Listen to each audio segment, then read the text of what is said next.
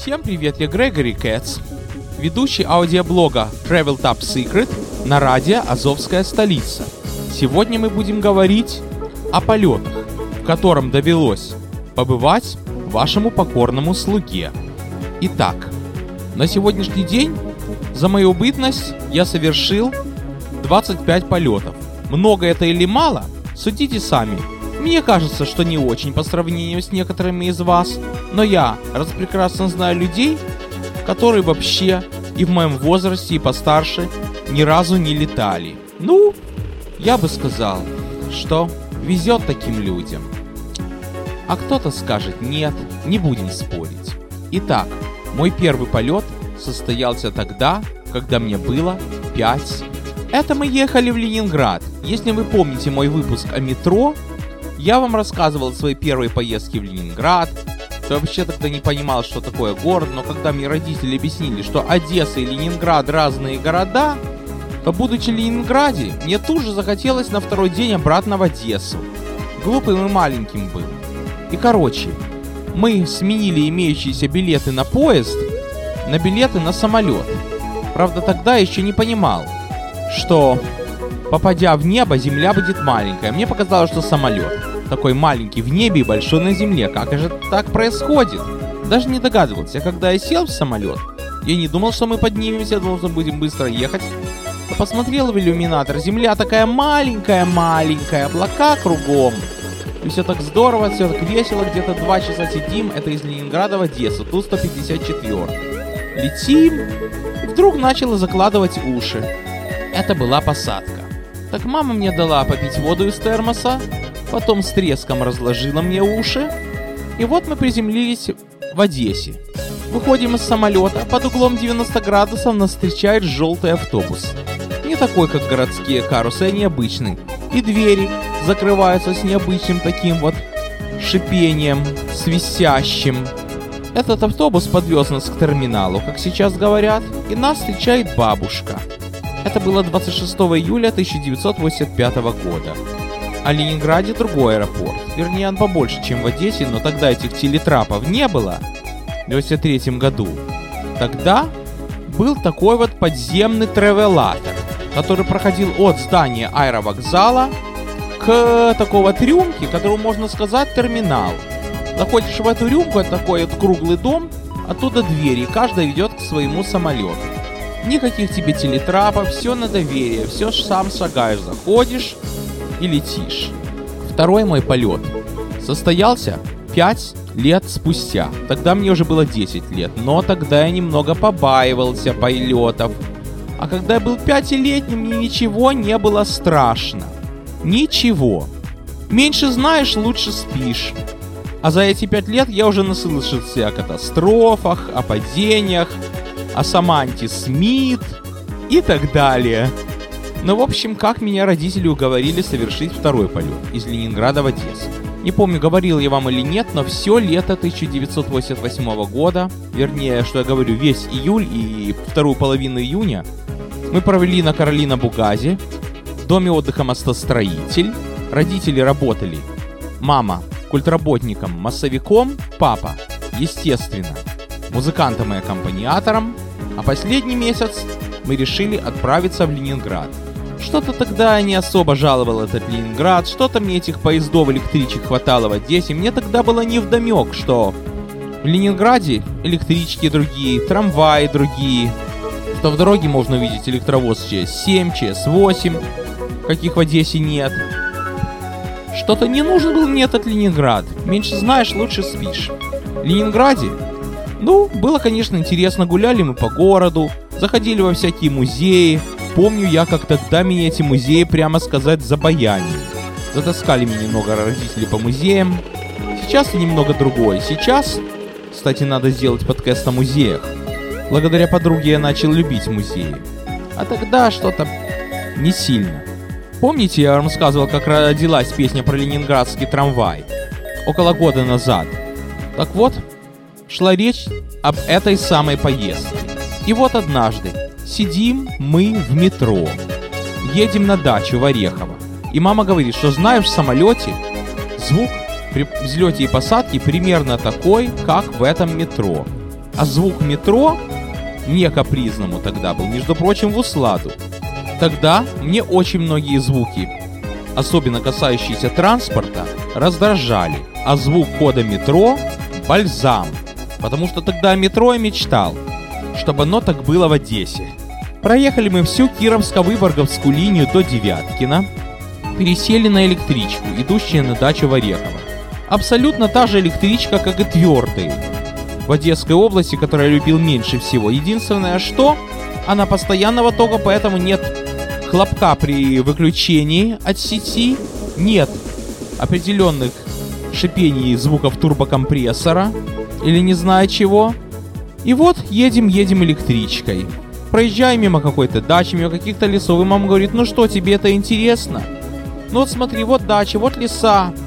И я думаю, елки зеленые, но я же тем поездом, шмоездом. Наехался все лето, и электричками под Одессой, и в Ленинград ехали, нужно мне еще этого поезда. Да Господь уже с собой сам себе говорю, но все-таки немного самолета побаиваюсь. Знаете, ребята, с хорошей идеей надо что сделать?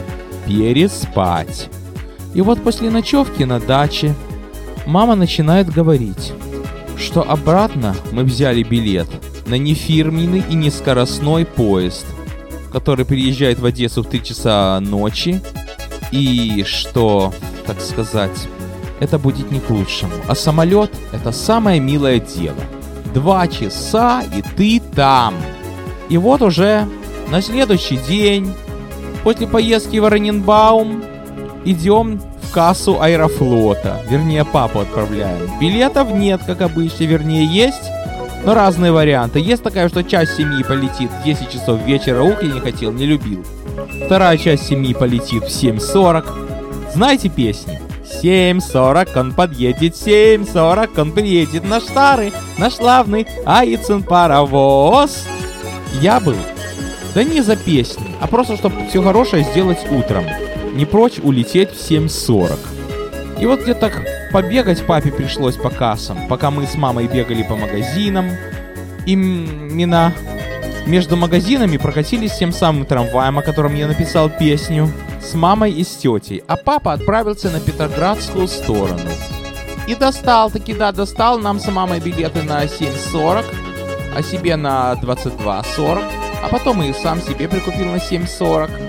И мы полетели обратно, была неувязка с такси. Такси не было, мы уже не знали, как доберемся до этого аэропорта.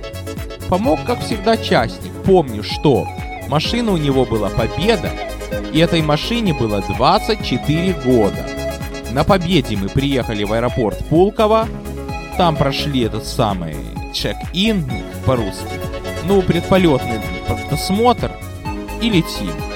Все здорово, как план города, единственное, что укачивает немного. И вместо обещанного плана города облака сплошные. И вот уже опускаемся в Одессе, как игрушечный, как на макете. Смотрится дома Таирова. Конечно, при посадке и трясет, покачивает, тошнит. И мы приземляемся в Одессу. Вместо желтого автобуса пешком. Следующий мой полет был как раз в обратную сторону. Одесса, Ленинград. Это единственный случай, когда из Одессы Ленинград летел самолетом. Почему? Потому что наших родственников там была свадьба.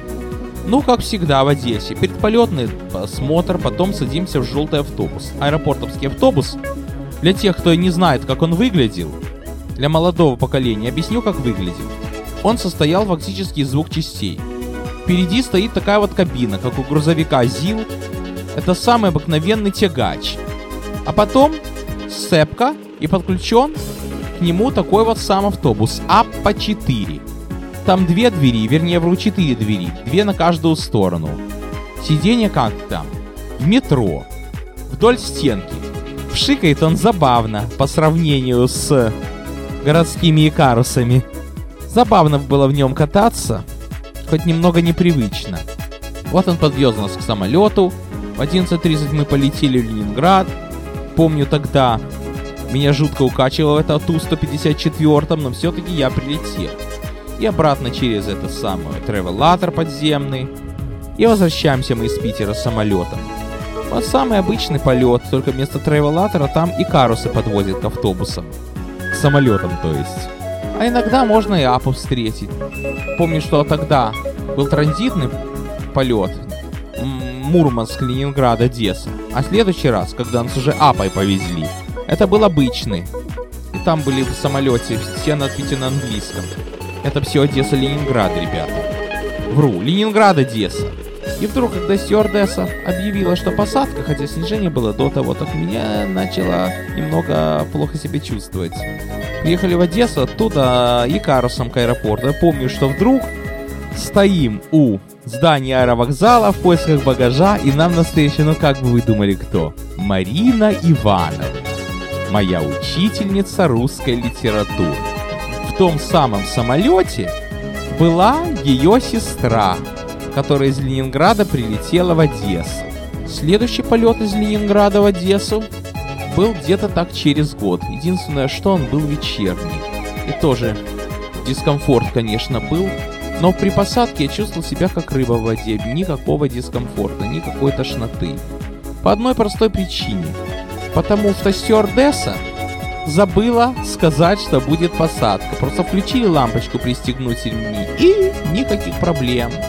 Меньше знаешь, лучше спишь. И без страха, без дискомфорта дотронулись до земли. Прилетели. А следующий полет у нас был тяжелый, потому что это была уже иммиграция. Москва-Нью-Йорк. Говорили, что Боинг он классный, летит шикарно, кормят. А кстати, последний раз, когда я летел Ту-154, там не было такой системы развлечений, вмонтированной на сиденье, что в сиденье там ход для наушников, слушай музыку. Там по самолету ездила тачка. На этой тачке были плееры, заряженные кассетами. С одной стороны хотела взять послушать, а с другой стороны... Нет уж, очень боялся, что украду кассету. Или что выкуплю. А то послушаешь, не, а потом через 30 лет ищи это в интернете. Там Любе, там Сталкер, другие группы. Игры давали поиграть типа веселые футболисты, ну погоди. Вот такой был интертеймент. А когда мы сели уже в Boeing 767 компании Delta, там весь этот интертеймент был монтирован в ручку от кресла. Вот уже в Москве сидишь и чувствуешь, что ты в Америке. 12 программ, потом поднялись в воздух.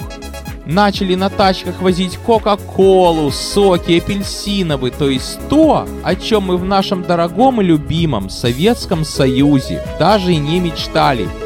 А если покупали, так по случаю. Ну, пепси-кола. Еще была, а коки не было. Это я впервые тогда увидел американскую бутылку. Ну, не бутылку, вот это вот банка Кока-Колы. Ну, та, которая, знаете, цилиндрической формы. И открывается, если дернуть такую вот специальную собачку. Так вот, сок, пшик, и откроется. Прямо в небе. Мы распивали эту Кока-Колу, кто Кока-Колу, кто спиртное, потом нас кормили. А потом вдруг стюардесса объявила «Внимание, посадка!» И чувствуешь, что мы чуть на снижение идем. А потом нас начало трясти не по-детски, над океаном.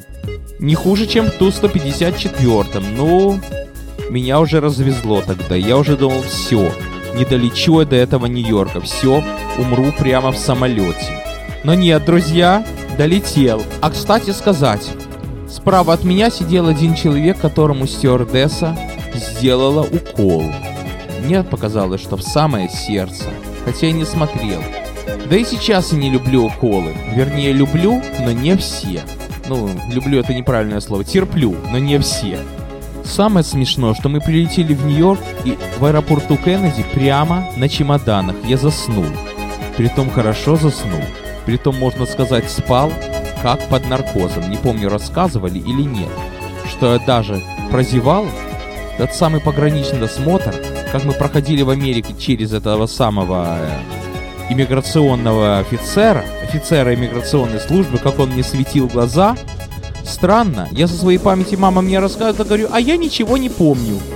А потом я проснулся и обнаружил, что вокруг меня все баулы, еще какие-то дурные мысли, что вот сейчас должен пройти поезд из Праги, потом поезд наш, но локомотивов, красавцев ЧС-7, мы не увидим. Мы увидим только вагоны, которые уже уходят в наше прошлое. Вот в аэропорту Кеннеди ждем поезда.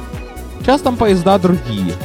Ну и короче, не будем говорить о нежных эмигрантских, разъедающих душу вампирских чувствах.